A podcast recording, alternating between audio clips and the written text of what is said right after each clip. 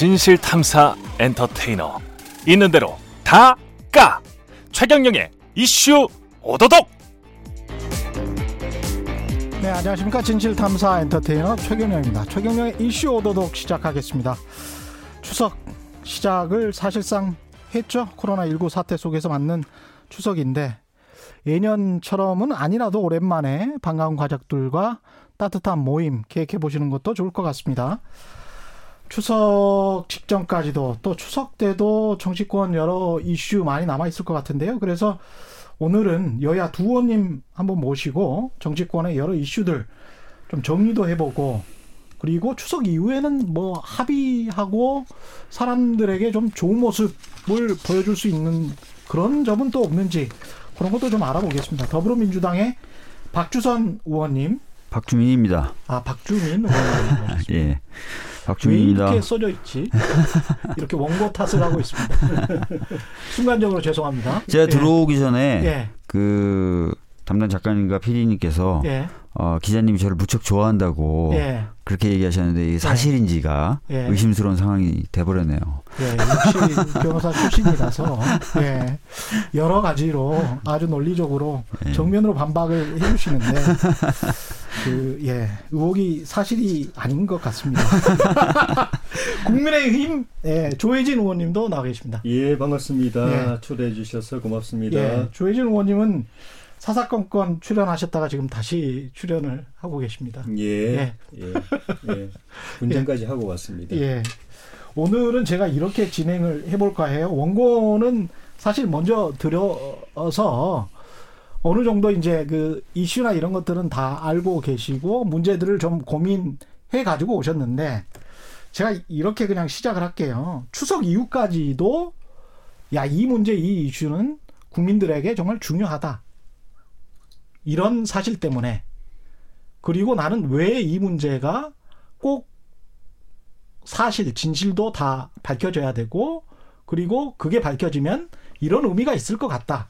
이런 식으로 해서 그 우선순위 굉장히 많은 이제 정치적인 사안들, 경제적인 사안들이 있는데 그런 것 중에서 하나씩 한번 따져서 서로 간에 뭐 공격하는 포인트가 될 수도 있겠지만 또 국가적인 어떤 비전을 바라봐야 되는 또 국회의원님들이시라서 그렇게 한번 질문을 드려볼게요. 조혜진 의원님부터 뭐 저 준비가 되셨으면 말씀해 주셔도 되고요. 예, 예. 준비 땡 됐습니다. 예, 하시죠. 예. 어, 뭐 멀리 보면은 예. 부동산 같은 문제가 음. 국민들의 민생에 직접 관련되는 문제이기 때문에 제일 민감하고 예. 그다음에 교육의 평등과 불평등 문제 음. 예, 그런 것도 중요하고 또 군복무 문제 음. 예, 다 중요한데 어, 국가의 안위 또 국민의 생명 재산 예. 결국 이제 안보 문제인데 예. 추석 앞두고 어, 이런 어, 충격적인 사건이 터져가지고 어, 이게 북한이 이 어쨌든 잘못을 저지른 거니까 예? 김정은 위원장이 통지문을 보내서 어, 잘못했다는 것 자체는 음. 일단 뭐 형식적으로는 시인을 한 사건이기 때문에 음. 어, 어떻게 잘못됐고 누가 잘못한 것이고 어, 그 경위는 어떻게 되고 음. 어, 그로 인해서 우리 그 돌아가신 분, 그 가족, 또 충격을 받은 우리 국민들에 대해서 북한이 또 어떤 마음인지 음. 또 이런 일이 앞으로 안 생기려면은 어떻게 해야 되는지 어떻게 해야 되는지 이런 거에 대해서 깔끔하게 음. 정리가 되면 예를 들면 공동조사를 한다든지 예. 해서 깔끔하게 정리가 돼서 어, 추석을 이, 시, 이 문제에 대해서는 시름을 좀 내려놓고 음. 편안하게 우리 국민들이 푸근한 마음으로 맞을 수 있게 되면 좋겠는데 예. 그렇게 안 되면 이게 추석 상에도 또 올라가고 음. 추석 끝나고 돌아와서도 이 문제 때문에 어, 나라가 좀 많이 시끄러울 것 같아서 음. 어, 뭐 잘 모르겠습니다. 이게 길게 갈는지 예. 빨리 매듭이 지어질는지 저는 뭐 기본적으로 북한의 태도에 달린 문제고 음. 어, 그 그와 연동해서 우리 정부 음. 또 청와대의 이 태도 대처 방법에 달린 문제이긴 한데 음. 하여튼 뭐 국민들이 이 문제 때문에 계속 걱정하고 실망하고 하지 않는 게 제일 좋겠죠. 빨리 매듭이 지어졌으면 그래서 다음에 혹시 음. 나올 기회 되면 이 문제로 다시 토론 안 해도 되면 제일 좋죠. 어, 예. 박주민 의원님도 비슷한 생각 있을 것 같기도 합니다. 방금 언급하신 예. 그, 그, 이제 정리가 돼야 되겠죠. 음. 그래서 지금 뭐 사실관계에 대해서 지금 공동 조사를 한다든지 해서 그 다음에 또 무엇보다도 어, 피격당하신 분의 그 유해 시신이 좀 수색이 돼서 발견이 되면 또 더 좋을 것 같고요. 그런 그런 것들을 위한 어, 남북의 공동의 어떤 노력과 협력 이런 것들이 좀 이루어졌으면 좋겠다는 생각 저도 가지고 있고요. 그거 말고도 지금 어, 아마 이제 그 추석이 지나고 나면 이제 국정감사, 그 다음에 예산 관련된 논의, 그 다음에 입법 관련된 논의가 쭉 진행이 될 텐데, 최근에 이제 공정거래 그 법 개정안을 비롯한 공정경제 3법 어, 관련된 관심들이 좀 높아지고 있는데 굉장히 네. 큰 경제적 이슈이자 이제 사회적 이슈가 될 거거든요. 네. 그런 부분에 대해서도 좀 많은 분들이 관심을 가져주셨으면 좋겠다 이런 생각도 가지고 있습니다. 이 공동조사는 우리는 하고 싶어하고 집권여당이나 청와대도 뭐 요구를 한 것 같은데 이게 우리 마음대로 될 수 있는 게 아니라서 우리가 통제할 수 있는 변수와 통제할 수 없는 변수가 있는데 이거는 뭐 북한이 응해줘야 되는 것이고 이거 뭐 어떻게 뭘 우리는 어떻게 해야지 된다. 이럴 수 있는 차원이 아니라서 이게 참 난감합니다. 우리는 그럼 뭘 해야 됩니까? 한국 정부는 북한의 잘못이었어요. 그건 다 인정하는 것 같고 그리고 북한이 사과를 했어요. 그것도 좀 이례적인 것 같기도 하고 어떻게 해야 되죠? 어, 북한과 우리가 정상 음. 간에 음. 친서도 주고받는 관계지 않습니까? 예. 이번에 또 전통문도 내려보냈고 음. 어, 그런 채널이 작동하고 있는 상황이기 때문에 음. 어, 북한 측에다가 이 문제 빨리 매듭 짓기 위해서는 공동 조사를 해서 음. 어, 한, 한 하나의 의혹도 남지 않게 특히 피해 당사자인 우리 국민들이 어, 의혹이 남지 않게 음. 예, 사실 규명하고 또 책임자를 처벌하는 것은 이제 북한 당국이 알아서 할 일인데 예. 그렇게 하는 것이 이, 좋다. 가장 깔끔하죠. 설득하고 예. 예. 만약에 그렇게 안 되면 예. 어, 이 문제가 계속 불씨가 남아 있어 가지고 음. 어, 북한하고 관계를 좋게 가져가고 싶어하는 문재인 대통령과 음. 우리 정부에게 계속 부담으로 작용한다. 국민들이 문재인 정부의 대북 정책에 대해서 힘을 못 실어주게 된다. 음. 그러면 불필요하게 우리가 계속 긴장 관계 가야 되고, 음. 뭐 코로나 방역이든 또 뭐 경제 회생이든 또 대북 제재 완화든 북한이 음. 원하는 걸 우리가 도와주고 싶어도 못 도와준다. 예. 그거를 설득을 해야죠. 설득하는 노력이 필요하고 어, 지금 말씀하신 대로 북한 영해에서 벌어진 일이기 때문에 조사하려면 음. 거기 가야 가서 조사해야 되는데 예. 북한 입장에서야 뭐 코로나 때문에 겁난다. 뭐 또 우리 영해에 남한 사람들 들여놓는 거 이거 별로다. 그렇죠. 그리고 또 네. 어쨌든 잘못한 게 드러나는 거는 좀 창피스럽고 음. 또 밑에 사람들도 처벌하려면 그것도 좀 부담스럽다. 그 입장일 수는 있어요. 음. 근데 그거보다는 그거는 인생사에 누구나 다 있는 거고 그렇죠. 그거보다는 어. 그걸 덮었을 때 더 큰 남북 관계가 음. 어, 어려움이 생길 수 있다라는 그 대승적인 정무적 판단을 해야 되고 판단할 수 있도록 정부가 설득을 해야죠. 북한이 참 그렇게 대승적으로 판단을 해줬으면 좋겠는데 박주민 의원님은 어떻게 전망하십니까? 이거는 뭐 예. 사실 이제 우리 정부가 어떤 여러 가지 이제 자체적인 사실관계 조사 예. 그리고 북측의 독자적인 사실관계 조사 계속 음. 요청을 하겠죠. 예. 어, 우리의 독자적인 사실관계 조사는 계속 할 거고요. 예. 그다음에 필요하면 이제 공동조사 요청하기로 해, 했기 때문에 음. 어, 제 생각에는 이제 그런 그 요청도 곧 하지 않을까 싶고요. 음. 그 이후에 이제 문제를 풀어나가는 과정이 말씀하신 대로 쉽지만은 않겠죠. 예. 뭐 지금 어, 북측과 그렇게 사이가 좋은 뭐 친서를 주고받는다고 말씀하셔서 마치 사이가 좋고 막 대화가 다 되는 것처럼 말씀하셨는데 그게 아니라는 건 다 알고 있는 상황이고요. 그래서 네. 어렵고 긴장된 관계 속에서도 이제 이 문제를 제대로 풀기 위한 노력을 어, 굉장히 많이 경주해야 될 것 같고요. 음. 그런 부분에 있어서는 뭐 최선을 다하리라 봅니다. 근데 음. 어 다만 이제 그 아시겠지만 방금도 제가 말씀드렸고 지금 뭐 그렇게 대화가 완화라고 그렇진 않지 않습니까? 예. 그래서 하여튼 최선의 노력을 다 할 것, 할 것인데 결과가 어느 정도까지 나올지에 대해서는 조금 예, 걱정스러운 부분도 있죠. 예. 이 문제는 여기까지로 이야기를 하, 도록 하고요. 박주민 의원께서 제기하신 공정경제 3법과 관련해서는 네. 이게 왜 중요하고 계속 관심을 가져야 된다라고 생각하시는지 게다가 이제 국민의힘 같은 경우는 또 안에서 공정경제 3법과 관련해서 다른 목소리가 좀 있는 것 같기도 하고요. 네. 예. 어떻게 보십니까? 뭐 아시다시피 우리나라 음. 경제가 굉장히 이제 많이 규모면 규모면이나 질적인 면에서 굉장히 크게 성장을 해왔는데 그럼에도 불구하고 계속해서 이제 지적되어 왔었던 문제점들이 있지 않습니까? 음. 어 그게 이제 바로 어, 경제 주체 간의 시장 내에서의 어떤 공정성이라든지 또는 기업의 지배 구조에서의 어떤 공정성이라든지 적정성 이런 부분에 대한 문제 제기는 계속 있어 왔습니다. 그래서 음. 최근에 이제 여러 뭐 자료들이나 이런 것들을 보면은 더 성장하고 더 발전하기 위해서는 이제 이런 문제를 좀 풀고 가야 된다라는 지적들이 굉장히 많고요. 근데 이제 최 기자님도 아시겠지만 이 얘기가 나온 지 굉장히 오래됐어요. 오래됐죠. 상법 개정 같은 경우 정말 오래됐죠. 굉장히 네. 오래됐고 박근혜 전 대통령 같은 경우도 대선 어, 공약이 사실 경제 민주화 관련된 내용을 상당히 많이 담았었고 음. 그런 게 그 여야를 막론하고 정말 이야기를 많이 했었는데 안 돼 왔었는데 음.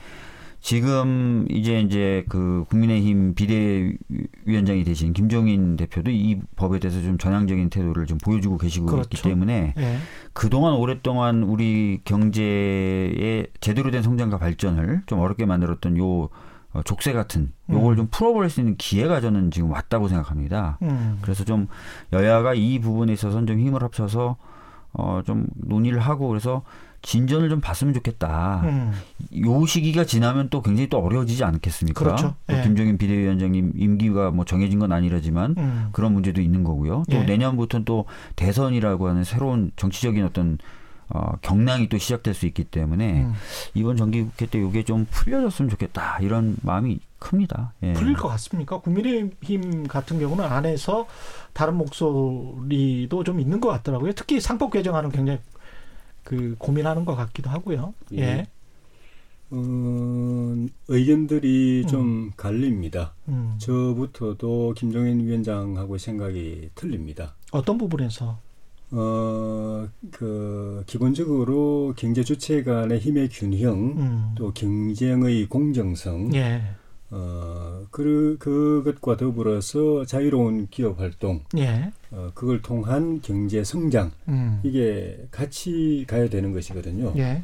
어, 한 70년대, 80년대까지는 이제 그 후자 쪽이 더 강했죠. 기업의 활동의 자유를 좀 더 보장해주고, 예. 어, 성장도 어, 좀 선택과 집중으로 해서 어, 정부가 주도하면서 기업들에게 힘을 실어주고 음.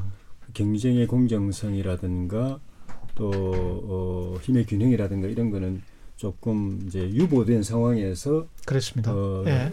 이 고속 성장을 해왔죠. 예. 그리고 어느 선까지 올라가고 난 이후로는 우리가 더 성장하기 위해서는 음. 이제는 구조 개혁을 해야 된다. 음. 특히 IMF 97년도 그 계기로 해가지고 그렇죠. 어, 흔히 말하는 경제 민주화라고 일컬어지는 이런 어, 그 부의 집중을 완화하고 음. 경제력의 집중을 완화하고 시장의 왜곡을 바로 펴고 음. 어, 또 경쟁의 공정한 구조를 만들어내고 이런 노력들이 이루어져 왔는데 음. 그 상당히 많이 진척이 됐습니다. 예. 지금 이 시점에서 다시 그걸 하는 것이 어, 필요한 그 제도 도입이냐? 첫째는 구체적으로 뭐가 안 필요? 근데 필요한 예. 제도 제도 도입이냐 예. 하는 거 하고 어, 필요하다고 했을 때 그게 에, 그 바닥에 있는 경제를 살려내고 다시 도약을 하는데 도움이 되느냐 그 반대 작용을 하느냐 이 음. 고민인 거예요 이 시점에서는 예. 어, 기업들은 제가 현장에서 만나보면은 대기업뿐만 아니라 중소기업들도 음. 지난 한 10여 년간 너무나 많은 규제가 도입이 돼 가지고 예, 예. 어, 경제, 어, 대한민국에서 기업하기 너무 힘들다. 예. 어, 회의가 된다. 예. 어, 이렇게까지 해서 기업하면 뭐 하나. 음. 어, 기업 정리하고 어. 편하게 살고 자녀에게 또는 저, 저기 재산 나눠주고 예. 아니면은 계속 기업을 해야 된다면 외국에 나가서 하고 기업의 활동의 자유가 상대적으로 보장되는 외국에 음. 나가서 하고 이런 지금 흐름이 굉장히 가속화되고 있습니다. 그거는 어, 대기업만이 아니라 중소기업 하는 제 친구 후배들도 똑같아요. 그, 그 예. 현상을 제가 10여 년간 지금 보고 있고 음. 지금은 세계 경제 경제 전체가 나쁜 상태에 코로나까지 겹쳐가지고 거의 뭐 빈사 상태 비슷하게 가고 있는 것 같아요. 음. 그러니까 이, 이 상황에서 더 직격탄이라고 할 수 있는 음. 규제를 기업들에게 이렇게 씌우면 네. 그걸 통해서 우리가 기대하는 그런 순기능으로 끝나는 것인가 음. 아니면 정말 기업 지금도 힘들고 지금도 어 경제 상황 일자리 상황 네. 뭐다 힘든데 음. 더 힘들게 만들 것인가 그 고민 때문에 힘들어지면 그게 상법 개정안하고 어떤 관계가 있는지 기업 투자를 제대로 못 하는 거죠. 가지고 있는 자산들을 기업 방어하는데 경영권 방어하는데 예. 또는 정보 보호하는데 또 소송 막는데 소송 대응하는데 아. 이런데 자산 돈 들여야죠 인력 들여야죠 CEO부터 예. 임원들까지 음. 그다 그쪽에 에너지를 쏟아야죠 새로운 사업을 만들어내고 거기에 투자하고 일자리 만들어내고 해야 될 이게 골몰해도 네. 지금 세계 경제가 어려운 상황에서 우리가 이걸 돌파할 수 있을지 없을지 미지수인데 네. 맨날 소송 대응하느라고 그 신경 팔리고 불려가고 조사받고 돈 거기다 쓰고 그리고 헤지펀드 같은 데 공격으로부터 경영, 경영권 보호하기 위해서 음. 또돈 쓰고 거기 또 그 내부 그 보호 시스템 만들어내느라고 골몰하고 음. 정보 유출하는 거 막느라고 골몰하고 예. 그러면 지금보다도 더 어려워지지 기업하기가 더 어려워지지 좋아지지 않는 거죠. 박주민 의원은 어떻게 생각하십니까? 그러니까 지금 말씀하신 얘기가 음. 사실은 처음 지금 당장 거론된 얘기가 아니지 않습니까? 네. 뭔가 기업이 지배 구조를 개선해야 된다는 얘기가 나올 때마다 사실은 음. 그 똑같은 거의 죄송한 말씀이지만 똑같은 음. 내용과 똑같은 패턴으로 이제 나오는 이야기인데요. 어 사실은 이제 그 기업 지배 구조를 개선한다든지 또는 그, 어, 그 기업의 어떤 합리적인 의사결정을 내리게 만든다든지 또는 어, 기업의 어떤 이사들이 전행을 못하게 한다든지 하는 것이 오히려 좀 투자를 촉진할 수도 있고요. 음. 또 기업의 합리적인 의사를 가능하게 하면서 어, 재원이라든지 노력이라든지 이런 걸 낭비 안 하게 하는 방법일 수도 있어요. 예.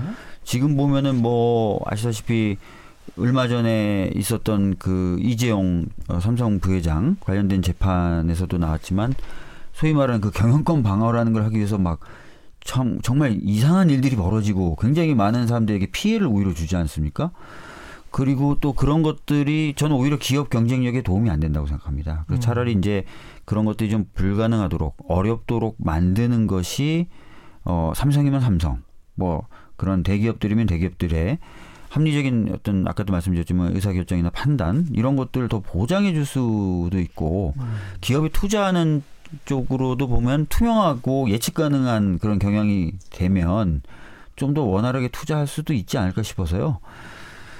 어, 이 해묵은 논쟁을 이제 좀 끝내는 게 맞지 않을까 저는 그렇게 생각을 합니다. 예. 음. 그리고 최근에 그 IMF나 이런 데서도 공고하는 걸 보면은 재밌는 표현이 나오더라고요. 기업에 대한 보호를 좀 약화시키라는 거예요. 그 얘기 무슨 얘기냐면 기존의 시장에서 자리 잡고 있는 기업에 대해서는 더, 더 보호할 필요 없다. 음.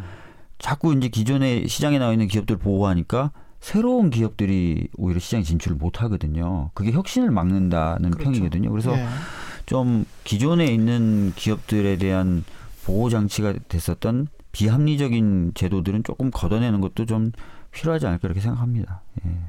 이게 다른 나라들도 이렇게 하라면 새로운 규제인 것 같은데 미국 자본주의랄지 유럽 자본주의랄지 상법과 관련해서 이렇게 안 하는 나라들이 있습니까?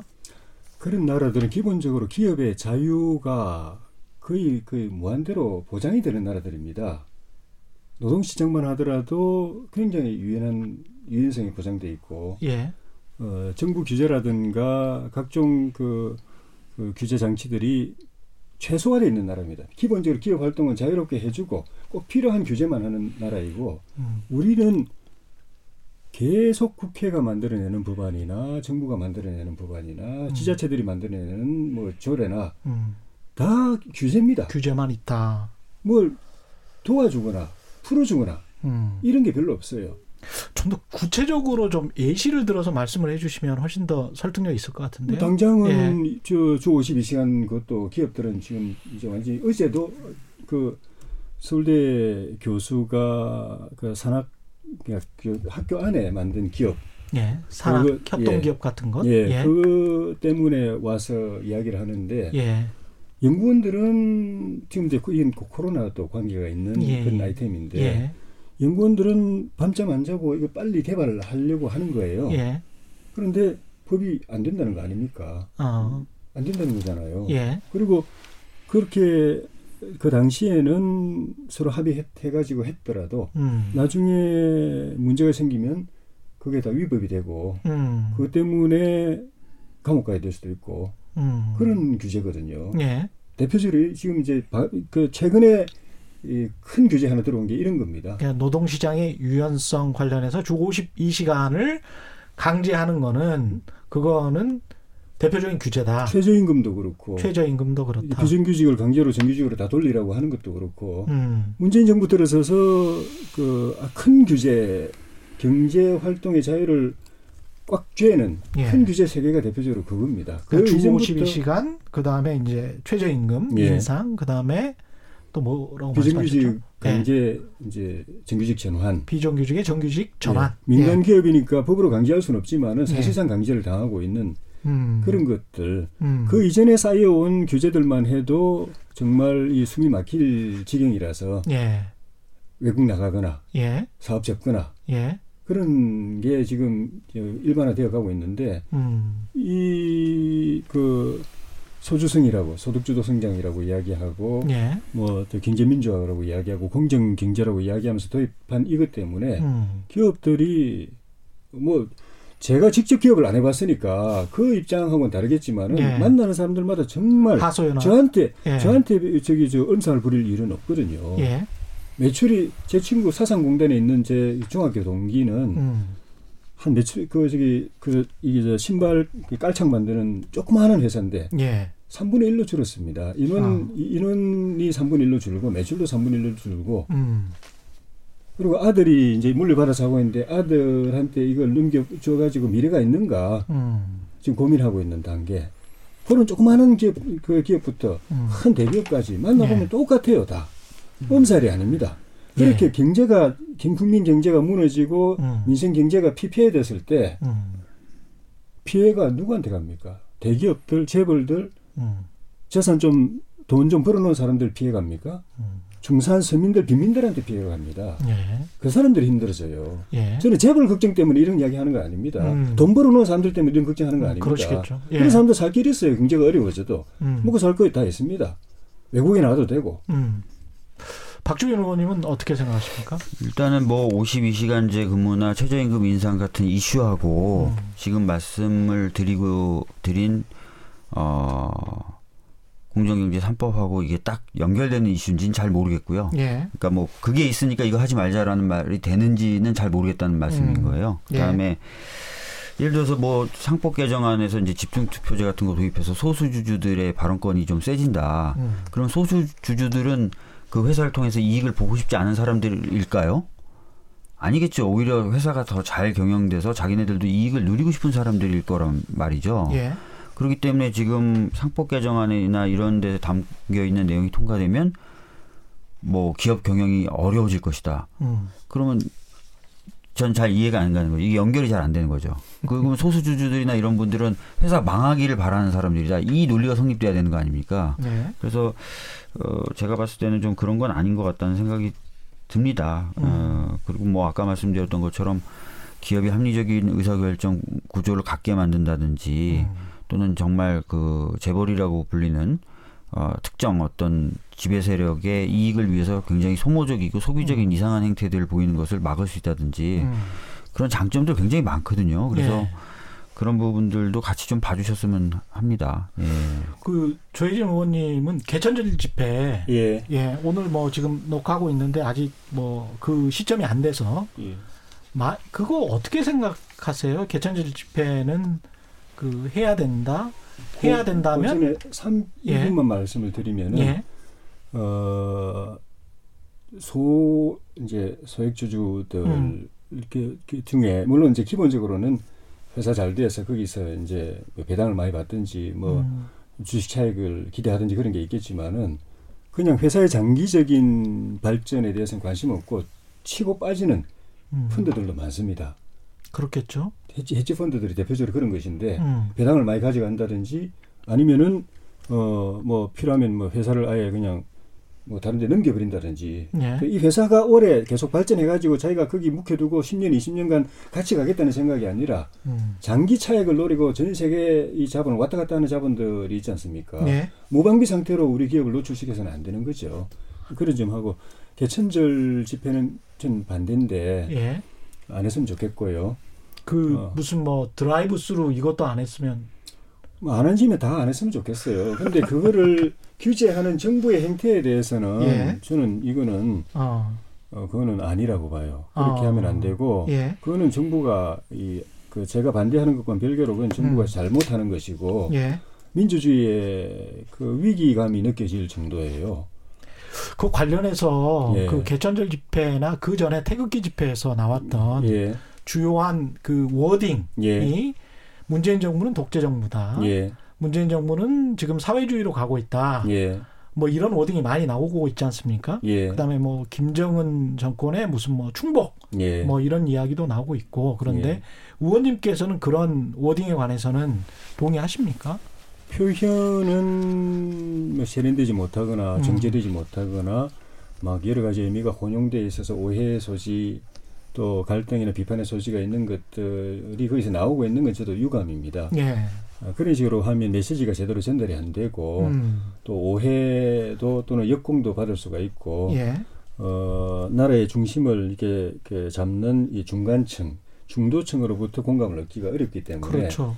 그래서 어, 그런 저런 이유로 해서 어, 흔히 광화문 집회라고 일컬어지는 이 집회를 계속하는 것이 그분들이 바라는 정상적인 나라 만드는 거, 음. 나라의 중심을 회복하는 거, 어, 그게 도움이 되는 거에 대해서 좀 회의가 있어요. 자기들끼리는 좋아요. 물론 그다 일부 정치적인 목적으로 앞, 앞에 서서 음. 어, 무책임한 행동하는 사람들 외에는 대다수가 그냥 나라 걱정하는 보통의 시민들이기 때문에 그 음. 시민들의 음. 마음은 저는 공감합니다. 음. 그런데 어, 앞에서 이끌어가면서 정치적 이해관계나 아, 계산 때문에 어, 왜곡한다고 해야 될까? 그거는 전 동의 안 되고 그리고 평범한 애국심으로 나온 국민들이지만 그 집회의 결과가 결과가 결국은 거기 나와 있는 사람들끼리만 거기 나와 있는 분들끼리만 자기 확신을 대 계속 그냥 뭐 그 공유 저기 저 공유하고 강화시키면서 그 생각의 공감대가 확산이 안 되는 거. 음. 다 같이 다른 분들도 안온 분들도 똑같이 나라 걱정하면서 음. 거기에 힘을 모으도록 해야 그게 자기들이 희망하는 게 이루어지 변화가 이루어지는데 예. 안 되거든요. 그래서 광화문 집회 나오시는 분들도 이제는 좀 좀 생각을 하셔야 될 것 같아요. 우리끼리? 우리끼리 예. 계속 이렇게 우리끼리 뭐 말 안 해도 서로 다 통하는 이야기 반복해서 하는 음. 거는 나라를 못 바꾼다. 본인들이 바꾸고 하는 그런 나라 못 만든다. 우리끼리에는 광화문 집회와 국민의힘이 같은 우리에 있습니까? 아니면 국민의힘은 그래도 저를 포함해서 예. 어, 생각이 완전히 반대편에 있는 분들까지 동의하기를 기대하진 않지만 음. 중간에서 그래도 나름대로 객관적으로 균형을 가지고 나라를 바라보는 걱정하는 분들은 최소한 우리 편 우리가 공감 우리의 주장에 음. 공감이 될 수 있어야 나라의 변화가 온다. 근데 그 그런 고민을 하는 게 이제 국민의 힘이죠. 어. 그래서 무작정 과문에 나가지도 못하는 것이고 음. 그, 그 나라 걱정 때문에 나와 있는 국민들 생각하면 마음이 아프지만 무작정 음. 같이 못하는 것이고 예. 우리는 또 또 다른 고민을 또 해야 되는 것이 그런 문제 인식의 차이 때문에 예. 예, 그런 것이고 그래서 광화문에 나가시는 분들도 음. 그런 고민을 이제부터는 그동안에 하실 만큼 하셨기 때문에 음. 이제는 우리의 주장과 나라 걱정이 얼마나 더 확산될 수 있는 것인가 음. 아, 중간에 있는 게 분들, 상식적인 분들, 또 합리적인 분들, 균형감을 가진 분들이 우리 생각에 어떻게 공감하고 같이 힘을 모을 수 있게 만들 것인가를 고민해야 음. 의미가 있다고 생각이 듭니다. 박주민 의원님은 나라 네. 걱정을 하시죠? 나라 걱정하죠. 그러니까 이제 저희 조혜진 의원님이 생각하는 그 우리 안에 예. 그 민주당 의원들도 들어가 있는 겁니까? 어, 뭐 포괄적으로 하면 다 들어 있는 것이고 그렇죠. 그런데 네. 생각이 다른 분들도 계시고 예. 어, 또 아주 기본 베이스에서는 서로 공유 공감대가 있는 분들도 민주당 안에 꽤 많이 계시고 예. 예 그렇게 느낍니다. 개천절 집회에 관해서 박주영 의원님 말씀을 안 하셔가지고 예. 말씀을 좀 해주십시오. 예. 사실 이제 개천절 집회를 하지 말았으면 좋겠다라고 음. 해서 지금 집회에 대해서 이제 금지 명명을 한 이유가 다른 게 아니거든요. 그 내용이 뭐 공격적이라거나 또는 그 표현이 거칠다거나 이런 게 아닙니다. 예. 그 지금 감염병 확산 우려 때문에 그런 거예요. 음. 사실 이제 만약에 다른 이유였다면 아 정부를 너무 세게 비판해 또는 정부에 대해서 너무 거칠게 비판해라는 이유였다면 저라도 나서서 정부 보고 그렇게 하지 말라 그럴 겁니다. 음. 제가 표현의 자유 관련돼서 굉장히 관심이 많았던 변호사 시절을 지, 냈었고 네. 어, 집회에 관련된 어, 자유를 위해서 여러 건의 헌법 소원도 진행했었던 경험이 있거든요. 그런데 그게 아니거든요. 그 진짜 이 감염병 위험이 실존하고 있는 거고요. 그것이 집회를 통해서 더 확산될 수 있기 때문에 그 좀 안 해주셨으면 좋겠다는 차원에서 금지를 한 겁니다. 그러니까 이 부분에 대해서는 신뢰와 좀 믿음을 가져주셨으면 좋겠어요. 근데 아마도 많은 분들은 아니시겠지만 소수의 분들은 이 감염병 위험부터 거기에 대한 정부의 방역 노력이라든지 실효성 이런 것들을 다 못 믿으시는 것 같아요. 그러면서 음. 오히려 그런 것들을 빌미로 어, 특정한 정치 세력을 탄압하려고 한다는 쪽으로까지 생각이 가 계신 것 같아요. 음. 근데 제가 봤을 때 절대 그런 거 아니고요. 어, 실질적인 위험이 있고 특히 병 특성상 집회라든지 밀집되게 뭔가를 하면은 확산이 되는 게 실증됐지 않습니까? 네. 그러니까 그런 차원에서 좀 봐주셨으면 좋겠습니다. 예. 음. 그 박덕흠 의원 논란, 그 다음에 이상직 의원 논란 두 분 다 이제 기업가 출신이기 때문에 같이 묶었습니다. 그 다음에 이제 조수진 의원과 김홍걸 의원은 재산 공개 문제이기 때문에 또 같이 묶었는데 같은 뭐 동료 의원 입장이시기도 하고 그래서 이거는 북한 변수하고는 다르게 각 정당에서 또 할 수 있는 게 분명히 있어요. 예, 최대한 다 했다고 보시는지 뭐 앞으로 못했다면 뭘 더 해야 된다고 보시는지. 어, 예. 어, 우리 국민의힘 차원에서는 음. 그 사건이 불거진 직후에 진상 조사를 위해서 특위를 만들었는데 예. 어, 박태흠 의원 본인이 탈당을 해서 예. 조사할 수 없는 상황이 됐죠. 음. 우리 당 당원이 아니기 때문에 음. 본인이 당원도 아니지만 내가 와서 조사받을게요 하면 조사할 수 있겠지만 음. 우리가 강제할 수 있는 원래부터 강제 조사권 있는 건 아니지만 그래도 예. 당원이면은 당원 당규에 따라서 불이익을 줄 수 있는 그 무기를 들고서 강제 조사를 할 수 있거든요. 예. 조사가 한계가 그 수사기관이 아니기 때문에 한계가 있다 하더라도 음. 할수 있는데 이제 탈당해 버리셨으니까 조사가 안 되는 거고 근데 김홍걸 의원님은 그 민주당에서 그 정말 마음 먹고 만드는 그 어, 윤리 감찰단 음. 민주당 표현으로 뭐 민주당 판 공수처라고까지 표현했던 그 어, 윤리 감찰단에서 조사 들어가는 상황인데 음. 이틀 뒤인가 그 이낙연 대표께서 최고위원 긴급하게 소집해서 출당을 시켜버렸어요. 음. 제명을 해버렸어요. 예, 강제로 당직을 박탈을 해버리니까 예. 조사 못 하잖아요. 아, 그게 꼼수였다 이렇게 보시는군요. 아, 결과적으로 그럴 수도 있고 어쨌든 꼼수란 편지 별로 안 좋아하는데 예. 조사 못 하게 돼버렸잖아요. 예. 조사한다고 그래놓고 예. 감찰단에 조사 들어간다고 그래놓고 당 지도부가 제명시켜서 조사 결과적으로 조사 못 하게 되니까 예. 아, 이건 뭐냐 아. 그런 생각이 좀 들고 어, 조수진 의원은 조수진 의원, 그러니까 박태범 의원 같은 음. 경우에는 아니, 말이 너무 길어서 근데 조수진 예. 의원 말씀 어, 본인이 시인했죠. 예. 어, 부실 신고를 했다. 음. 부실 재산 신고를 했다고 시인했고 그런데 그 알고서 한 건 아니다. 예.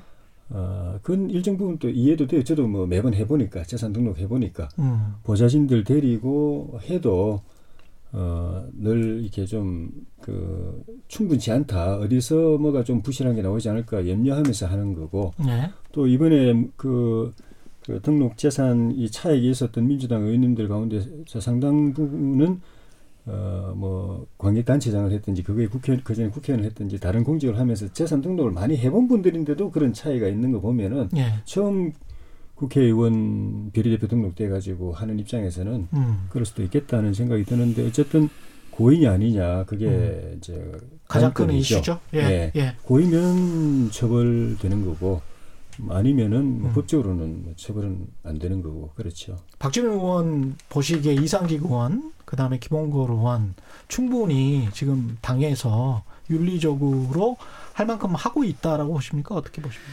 그 김홍걸 음. 의원에 대해서 이제 지금 말씀을 하신 부분에 대해서 좀 말씀을 드려야 될 것 같은데요. 예. 당에서 이제 그 윤리감찰단이 조사를 하고 있는데 음. 제명을 해서 사실상 조사를 막은 것 아니냐 또는 예. 꼬리 자르기 한 것 아니냐 뭐 이렇게 말씀하셨는데 예. 제명을 했던 배경에 대해서 제가 이제 정확하진 않지만 좀 얘기를 들어보니까요.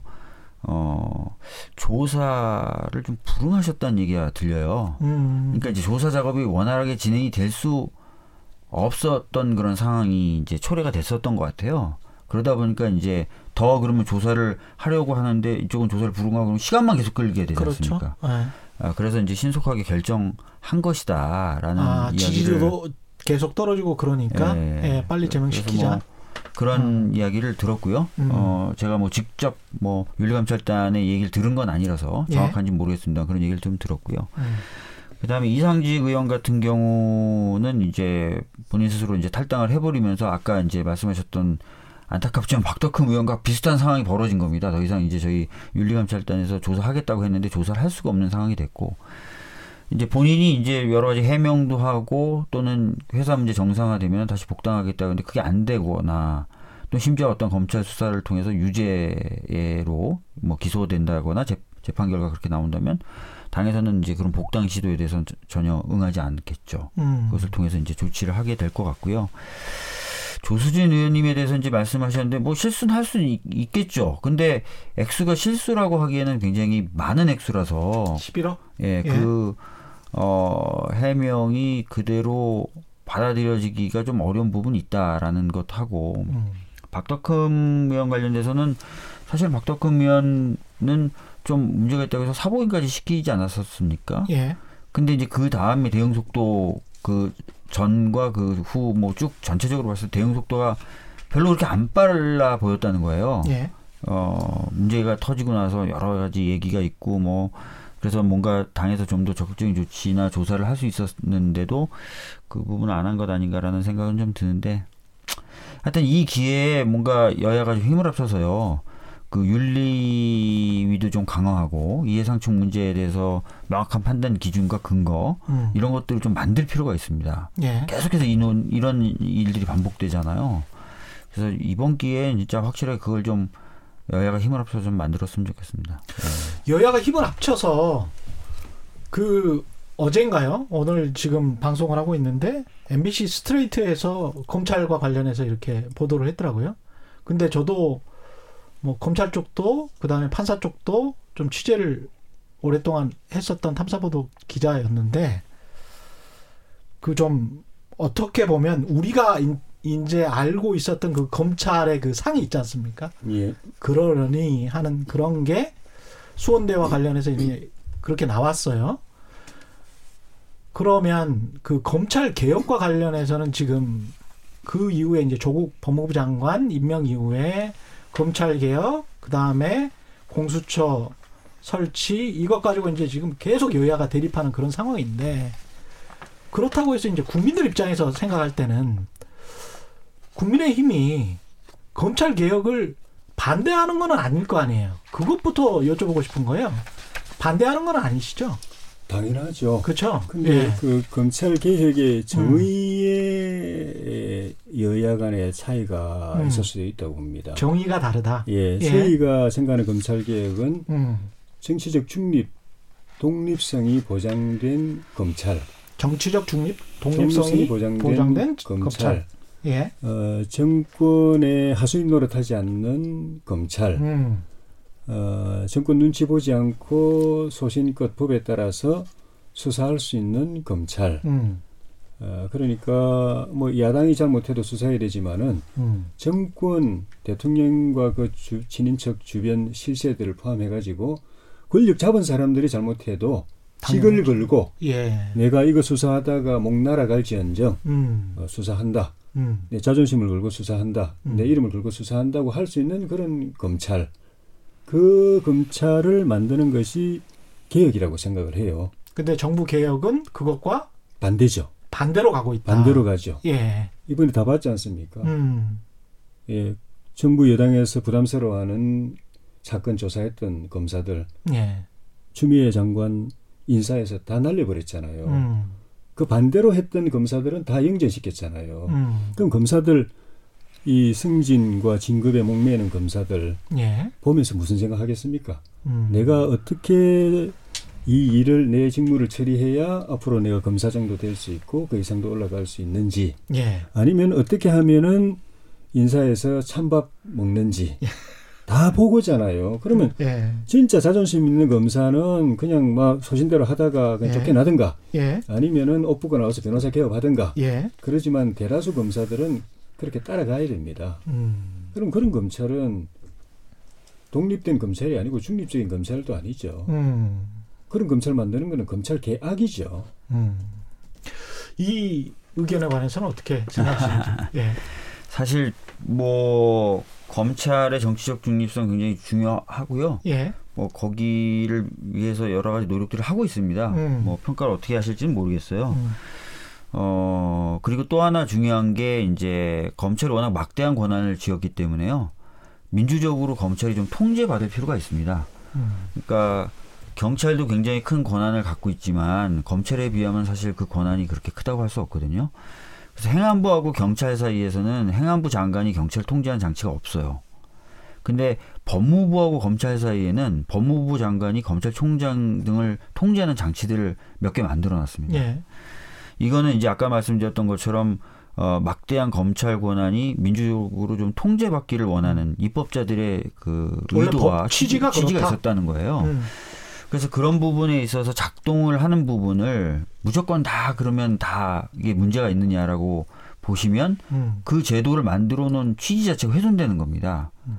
대표적으로 최근에 이제 많이 논란이 됐었던 게 어, 그, 한동훈 검사장과 언론과의 유착 관계가 있는 것 아니냐라는 것 부분하고, 예. 한명숙 전 총리 관련된 사건에서 검찰이 예. 과잉하게 검찰권을 남용한 것 아닌가 관련, 관련된 사건이 감찰의 대상이 되자 음.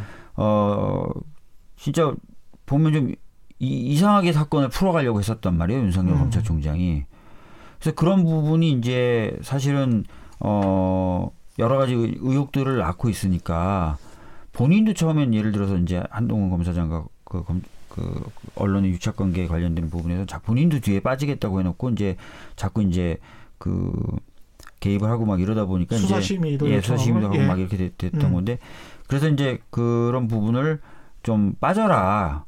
라고 얘기했던 지시, 뭐 이런 거 분응한, 근데 오히려 이런 거에 순순히 따르지 않는다든지 이런 모습들이 계속 벌어졌었거든요. 음.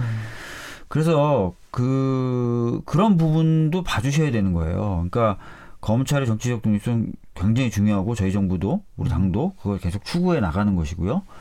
동시에 근데 어, 검찰이 스스로 권력화돼서 음. 어, 자신의 어떤 이해관계를 달성하기 위해서 움직인다거나 또는 제 식구에 대해서는 전혀 제대로 된 수사 안 한다거나 그러면 누군가 통제해야 되는데 그걸 법무부 장관에게 역할을 맡겼기 때문에 그런 역할을 법무부 장관이 수행하는 부분 이런 것들에 대해서는 개별적으로 다 좀 봐주셔야 어, 된다고 저는 생각을 해요. 그래서 무조건적으로 어, 이렇다. 이렇게 평가하시면은 그거는 제가 봤을 때 좀 정확한 평가가 아닐 수 있다는 생각이 들고요. 그리고 어, 검찰에 대해서 그렇게 독립적이고 중립적이고 그런 것들이 필요하다고 어, 국민의힘 쪽에서 이렇게 얘기하신다면 검찰을 견제해서 검찰이 정치적 중립성도 지키고 음. 지시구 감싸기도 못하게 하는 공수처 출범을 반대하시면 안 됩니다. 이거는 어, 오히려 더 국민의힘이 나서서 그런 역할을 할 수 있는 공수처 출범을 도와주셔야 되는 거예요. 음. 근데 그렇게는 안 하시면서 하는 거 봤을 땐 저희들은 오히려 이런 느낌이 들죠. 뭐 검찰하고 이렇게 완전히 한 몸이신가 이런 느낌까지 드는 거예요. 음. 그러니까 제가 봤을 때는 공수처 출범의 문제라든지 이런 것들도 좀 노력을 해주셨으면 좋겠다는 생각이 듭니다. 예. 거기에서도 공수처의 예. 음. 개념, 음. 공수처의 취지 목적, 이게 또 다르다. 공수처라는 예. 조직이 떴을 때 어떤 기능을 할 것인가 음. 기본에 있어서 저희하고 생각이 너무 달라요. 음. 기본적으로 박주민 의원님 말씀하신 취지는 똑같아요 저희하고. 예. 검찰 비례했다 그 동안에. 음. 저 그대로 놔두면 안 된다. 음. 권한을 쪼개야 된다. 그거는 동의하세요? 시켜야 된다. 아 그거는 동의하세요? 예. 아. 동의하죠. 예. 그리고 그 그런 취지의 작용을 하는 한 그 제도적 장치로서 법무부에 의한 통제 음. 그것도 동의합니다. 예, 기존 법이었으니까. 예, 예. 동의하고 지금 근데 지금 추미애 장관이 하고 있는 거는 거꾸로 음. 하고 있기 때문에 음. 그 행태는 동의 안 하고 법무부라는 기관이 검찰을 통제해서 음. 검사 검찰의 큰 힘을 약화시키고 분산시키고 어 분화시켜야 된다는 건 동의하고 그래서 음. 법무부가 잘 작동돼야 되고 음. 그 다음에 공수처가 만들어진다고 하면은 검찰하고 견제와 균형의 역할을 음, 할 것이다. 하고 예. 또 기존에 가진 검찰의 권한을 일정 부분 가져가는 음. 분권의 기능을 하고 음. 그런다면은 그건 저희 생각과 똑같습니다. 근데 지금 만들어져 있는 공수처법은 예. 그 그렇게 안 돼 있다. 안 돼 있죠. 그러니까 어떻게 어떻게 돼 있다고 보시는 거죠? 어, 공수처장을 대통령이 임명할 수 있어요. 아. 대통령 마음에 드는 사람, 대통령 혀 같은 사람, 입에서 예. 노는 사람을 음. 공수처장을 임명할 수 있고 음. 그 공수처장이 대통령 입에 혀같이 놓을 검사들을 또 임명할 수 있고 음. 수사관들을 또 임명할 수가 있고 음. 또그 검찰 검사하고 수사관들은 어 사명감이랄지 직업적인 음. 훈련이랄지 이런 데 있어 가지고 수준이 떨어지는 사람들로 채울 수도 있고 검찰보다도 예. 더 위에 있고 검찰을 견제해야 예. 하려면은 예. 검사들이 봐도 예. 저 사람 공수처 검사들은 우리보다 위에 사람들이다. 우리보다 더 똑똑하다. 검사들이 그렇게 인정하는 사람들이 있을까요? 서울대 법대 교수도 인정 안 하는데. 그 안에서는 인정합니다. 자기들끼리 알아요. 예. 같은 기수 안에 있어도 예. 우리 기수 중에 누가 제일 똑똑하다. 예. 아니 누가... 그러니까 사법고시 무조건 해, 합격해야 되는 거 아니에요? 어, 합격해야죠. 모든 모든 공직에는 예. 자격 기준이 있는 것이니까 아무나 시키진 아, 않잖아요. 그렇습니까? 예. 예. 그래서 그래야 되는데 음. 그좀 전에 말씀하신 그런 공수처를 만들어가고 있으니까 음. 검찰도 장악하고 음. 공수처도 장악하고 정권이 그러면 그 나라는 민주주의는 안 됩니다. 그렇게 아니, 보실 수도 있을 것 같습니다. 어떻게 생각하십니까? 그렇지 예. 않죠. 예. 지금 어, 말씀하신 대전제는 음. 공수처장을 대통령이 임명하기 때문에 음. 대통령 사람이 공수처장이 될 것이다라고 생각하시는 거잖아요. 그렇죠. 그런데 공수처장은 공수처장 후보 추천위원회를 국회에 만들어서 후보를 추천합니다. 예. 네, 그 중에 한 사람을 대통령이 두 명을 추천하면 그 중에 한 사람을 대통령이 임명하는 거거든요. 음. 근데 공수처장 후보 추천위원회는 일곱 명으로 구성이 되고요. 예. 일곱 명 중에 어 여섯 명, 예. 그러니까 이상이 찬성을 해야만 그 후보라도 될 수 있게 돼 있어요. 일곱 명 중에 여섯 명요? 네네네. 그런데 아. 국민의힘에서 그 후보 추천위원 일곱 명 중에 두명을 추천하실 수 있게 돼 있어요. 예. 다시 말씀드리면 국민의힘에서 추천한 두 분의 후보 추천위원이 나 저 사람 싫어. 비토권이 있네. 예, 라고 예. 하면 그 누구도 후보조차 될 수가 없어요. 이게 유엔 안보리하고 비슷하네요. 예, 그렇기 때문에 검찰총장 대통령 임명하죠. 예. 그죠? 예. 근데 검찰총장에 대해서도 별 말씀 안 하시고 비토권도 없는데요, 야당이. 예. 그다음에 상설특검법이란 법이 있습니다. 어, 네, 상설특검법에서 어, 그 법에 따른 절차에 따라서 이제 특검이 가동되게 되면 똑같이 음. 7인의 후보 추천위원회가 만들어져요. 예. 근데 거기서도 구성이 똑같은데, 음. 구성이 똑같은데, 법무부 장관이 공수처 후보 추천위원회 같은 게 법무부 장관이 들어가는 대신에 상설특검법은 차관이 들어가고요. 음. 법원행정처 처장이 공수처의 경우에 처장이 들어가는데 상설특검법은 법원행정처 차장이 들어가는 것 말고는 똑같아요 구성이. 어. 근데 상설특검법의 경우에는 야당이 비토권이 없어요. 어. 그러면 상설특검법의 후보 추천위원회 구성과 운영보다 공수처의 후보 추천위원회 구성과 운영이 훨씬 더 독립적인 사람을 만들 수 있는 거잖아요. 야당이 견제가 가능하네요. 예. 예. 근데 야당이 상설특검법에 대해서는 한 마디도 한 적이 없습니다, 지금까지. 합의해서 만들었고요. 이게 음. 불공정하다. 이게 편파적이다. 라고 얘기하신 적이 한마디도 없어. 한, 한, 그런 얘기 한 적이 없어요. 그러니까 저희, 저희로서, 저로서는 이해가 안 되는 거예요. 어. 대통령이 그냥 임명하는 검찰총장도 괜찮다 그러시고, 그 비토권이 없는 후보 추천위원회를 통해서 후보가 추천되는 상설특검법에 대해서 아무 말씀도 안 하시는데, 비토권도 갖고 계시고, 인사청문회도 거치게 돼 있는 왜 공수처에 대해서만 갑자기 정치적 중립성이 없다고 그러시는지가 이해가 안 되는 거예요. 이걸 설명해 달라고 제가 수, 숱하게 여러 의원님들께 여쭤봤거든요. 국민의힘 쪽 의원님들께 음. 설명을 안, 안 하시 안 하시세요. 못 하시는 건지 안 하시는 건지. 못 하시는 겁니까? 네. 제가 설명드릴게요. 예. 상설 특검법 예. 하에서 지금까지 특검은 예. 거의가 여야 합의로 음. 중립적인 여야가 다 인정하는 사람이 했습니다. 예. 어떤 때는 야당 그 당시에는 민주당 음. 한테 여야 합의로 추천권을 줬어요. 예. 민주당 사람, 민주당이 추천한 사람이 특검이 됐습니다. 예. 그렇게 되면 아무 문제 없습니다. 우리가 뭐 터치할 일도 없어요. 예. 근데 공수처장은 비토권 있다고 견제권 있다고 말씀하셨는데 없습니다. 어. 없, 없어요? 두 명을 예. 국민의 힘이 임명할 수 있다고 돼 있으면 비토권 있겠죠. 예. 야당이라고 돼 있습니다. 아닙니다. 교섭단체. 그러니까 야당, 교섭단체, 교섭단체 네. 야당. 그럼 실질적으로 교섭단체가 국민밖에 없잖아요. 없는 거 아니에요? 지금은 그렇지만. 예. 나중에 저기 열린 민주당인가? 뭐 예. 그, 그, 그 저기 위성 정당 예. 만들어지면 그거 하나 가져갑니다. 그리고 어, 그래도 한 명이 남잖아요. 그러니까 한, 하나 가지고는 안 되죠 비토가. 두, 두 개라야 비토가 아, 되는 거니까. 두 개라야 비토가 되는 그럼요, 거예요? 그럼요. 한 표로는 비토가 안, 안 되는 되죠. 거고. 어. 그건 좀 다르네. 예. 예. 그거를 걱정하시는 두 개를, 확실하게 우리한테 제로 제로 줬으면 괜찮은데 아. 야당 교수단체에 줬는데 야당이라는 개념 자체가 지금 헷갈리잖아요. 지난번에 20대 말에 그 지금 말씀하신 이런 공소제법 선거법 이런 패스트트랙 할때 예. 야당이라고 했는데 여당하고 손잡고 다 통과시킨 거 아닙니까? 그 당시에 자유한국당만 빼고 정의당하고 뭐 다 해가지고 야당이라고 돼 있는데 그 사람들이 4 플러스 1 협의체인지 만들어가지고 다 통과시킨 거 아닙니까? 그 야당이 무슨 야당입니까? 여당 손들어 주는데 여당하고 한 몸이 돼가지고 패스트트랙 통과시키는 야당이 야당입니까? 야당이라는 규정 그런 지니 가지고 있는 거예요. 그래서 이런 음. 교수단체를 그러니까 유성 교수단체를 만들게 되면 비토권이 무력화되는 겁니다. 음. 그리고 지금 있는 것도 지금 민주당이 180석 가까운 의석을 가지고 있으니까 예? 있는 것 지금 박탈하는 법안 내놨잖아요. 음. 네? 박탈하는 법안 내놨잖아요 지금. 예. 백혜련 의원도 내놓고 음. 뭐 여러 김용민 의원인가도 내놓고 예. 이러는 상황에 어떻게 보장이 됩니까? 170석으로 언제든지 마음먹으면 박탈할 수 있는데 법 통과시켜 가지고 회수할 수 있는데 야당에게 준두 음. 자리 금방 회수해서 빈, 빈손으로 만들 수 있는 또 그런 시도를 하는 그런 법안까지 내놓는 음. 이런 정치 환경에서 그게 어떻게 보장됐다고 말할 수 있습니까? 예. 그 여당이 마음에 마음만 먹으면 하루 아침에 박탈될 수 있는 음. 건데. 그래서 제가 제가 먼저 예. 말씀드릴게요. 예. 전제가 좀 잘못되셨는데요. 음. 상설 지금까지 특검들이 꽤 많이 시행이 됐는데 상설 특검법에 따른 특검은 아니었습니다. 예. 제가 말씀드린 상설 특검법은 법은 있는데 시행은 안 됐어요.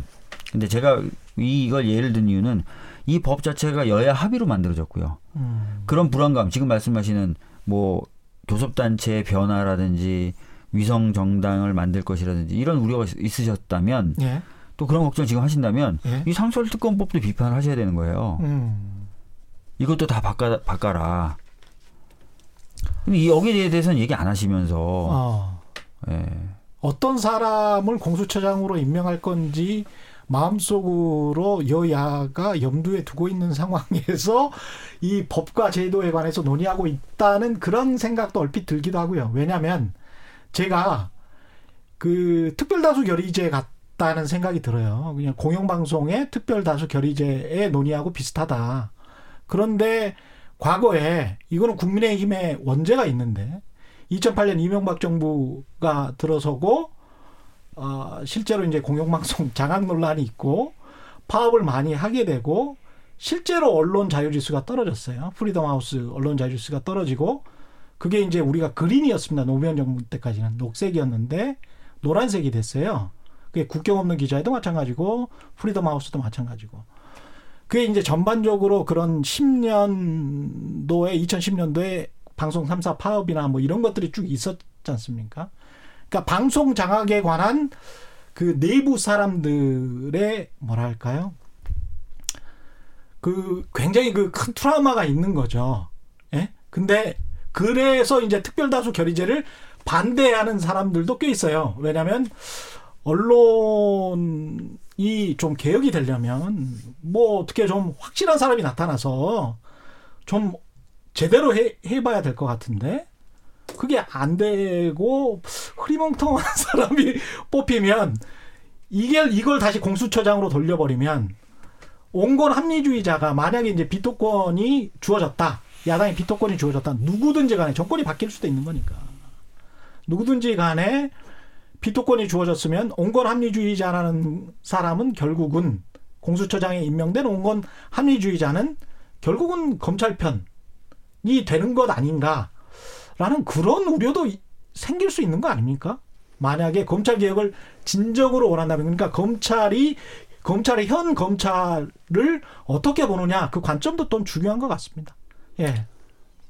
제도적으로 어, 어느 정권이 음. 들어서든 검찰이 정치적으로 편향되지 않게 만드는 제도적 장치가 필요하고 예. 근데 또 힘을 갖고 있으면 또 힘이 들어가기 때문에 힘을 빼는 또 제도적 장치가 필요하고 음.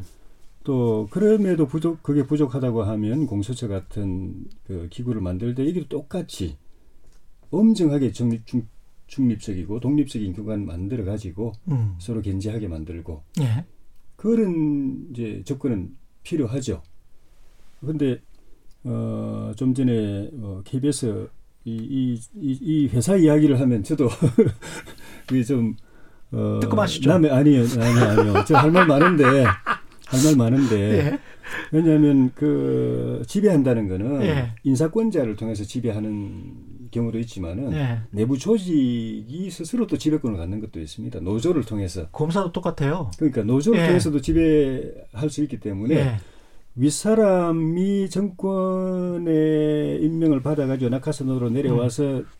이 국민 공공의 기관인 음. 이 방송을 장악하려고 하는 시도도 막아야 되지만 음. 그걸 배제해 놓고 이 안에서 헤게모니 싸움을 통해서 또 누구 어느 어느 조직이 또 주도권을 잡아가지고 음. 회사를 좌지우지하고 하는 그 구조도 그거는 불공정한 구조예요. 그것도 개혁해야 됩니다. 제가 검찰 네. 같은 경우에 예. 윤석열 총장의 가족 의혹 사건 같은 경우도 예.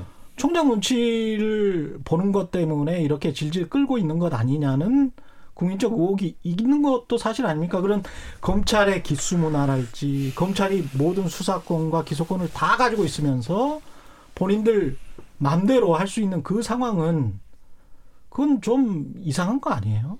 아니 그렇죠. 그러니까 예. 말씀하신 거 맞고 음. 그런 거는 뭐 정치적 사건 같은 그런 큰 사건이 아니기 때문에 조금 그것보다는 비중이 낮은 사안이지만은 그런 일이 비일비재하기 때문에 예. 그런 것까지도 개혁돼야 되고 음. 근데 그 사건 자체에 대해서는 이게 과연 어, 예. 예. 이게 과연 윤 총장이 이 사적으로 영향력을 행사해서 사건을 왜곡한 것인지 음. 아니면은 이 주미애 장관이 와서 윤 총장 손 자르고 발 자르고 식물 총장 만들어 놓고 확인 사살을 하려고 하는 것인지 아. 저도 저는 좀 내용을 좀 들여다 들여봐야 될 들여다봐야 될 것 같아요. 지금 지금 어디 네. 상황에서 과거에 문재인 대통령이 윤석열 그 검사장을 총장으로 임명해가지고 적폐청산에 칼자루 맡겨둬가지고 무소불위로 칼자루 휘두를 때, 예. 그리고 어, 총장으로 임명하면서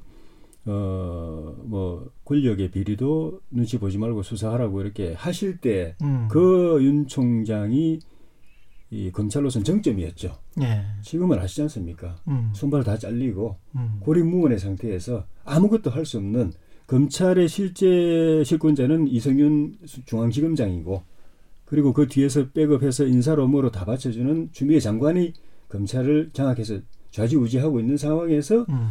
윤 총장이 자기 장모 사건이라고 해서 뭐 이게 왜곡한다? 잘 모르겠어요. 뭐 제, 제가 뭐 저 기자로서 취재를 저 하는 입장이 아니어서 예. 모르겠는데 상황을 보면 그렇습니다. 예. 과거 같으면 예. 그랬을 수도 있겠는데 지금 윤지, 윤석열 총장이 음. 무슨 힘을 해서 휘두를 수 있을까 하는 생각이 음. 들어서 근데 음. 그거는 어차피 개인의 문제이기 때문에 다음에 문제다. 예, 그러니까 예. 다음에 그 누가 오더라도 음. 그뭐 개인이 총장이 누가 오느냐에 따라서 그런 영향력이 행사되는 그 자체는 제도적으로 막아야 되는 거니까. 음. 그보다는 이제 제도적으로 문제. 구조적으로 예. 이걸 이제 말씀 아까 제 모두에 말씀드린 예. 개인이 와서 뭐 좀 자기 관련된 사건을 어떻게 처리하는 문제가 아니라 음, 음. 구조적으로 제도적으로 정치적 중립과 중립을 확보하는 방안 음. 그걸 이제 우리 국회에서는 대승적 이, 이 견해를 가지고 고민해야죠. 마지막으로 박주민 의원님이 네. 윤석열 총장 가족국 사건에 관해서 민주당 입장 짧게 말씀해 주시고 끝내죠. 뭐 예. 저도 이 사건을 뭐 음. 자세히 들여다본 건 아닌데 음. 굉장히 이제 수사가 안 되다가 최근에 수사가 진행된 거 아니겠습니까? 뭐 음. 뉴스타파나 이런 매체에서 보도도 있고 또 국정감사도 앞두고 있고 하다 보니까 이제 수사가 진행되는 것 같아요. 보통 검찰이 수사 안 하다가도 국정감사 때 대비하기 위해서 그 수사를 하는 경우들이 있는데 수사를 하는 것 같은데 그 동안은 아마 아무래도 눈치를 봤겠죠. 음. 눈치를 봤을 거고 이제 더 이상 이제 미루기 어려우니까 이제 수사를 하는 것 같은데 검찰이 정말 제 식구 감싸게 안 할 수 있을지 음. 그리고 특히 그 제 식구가 식구 중에 식구인 총장인데 제대로 수사할 수 있을지 걱정인데요. 계속 저희들도 살펴보고 예. 좀 제대로 수사하라고 그렇게 예. 할 예정입니다. 예.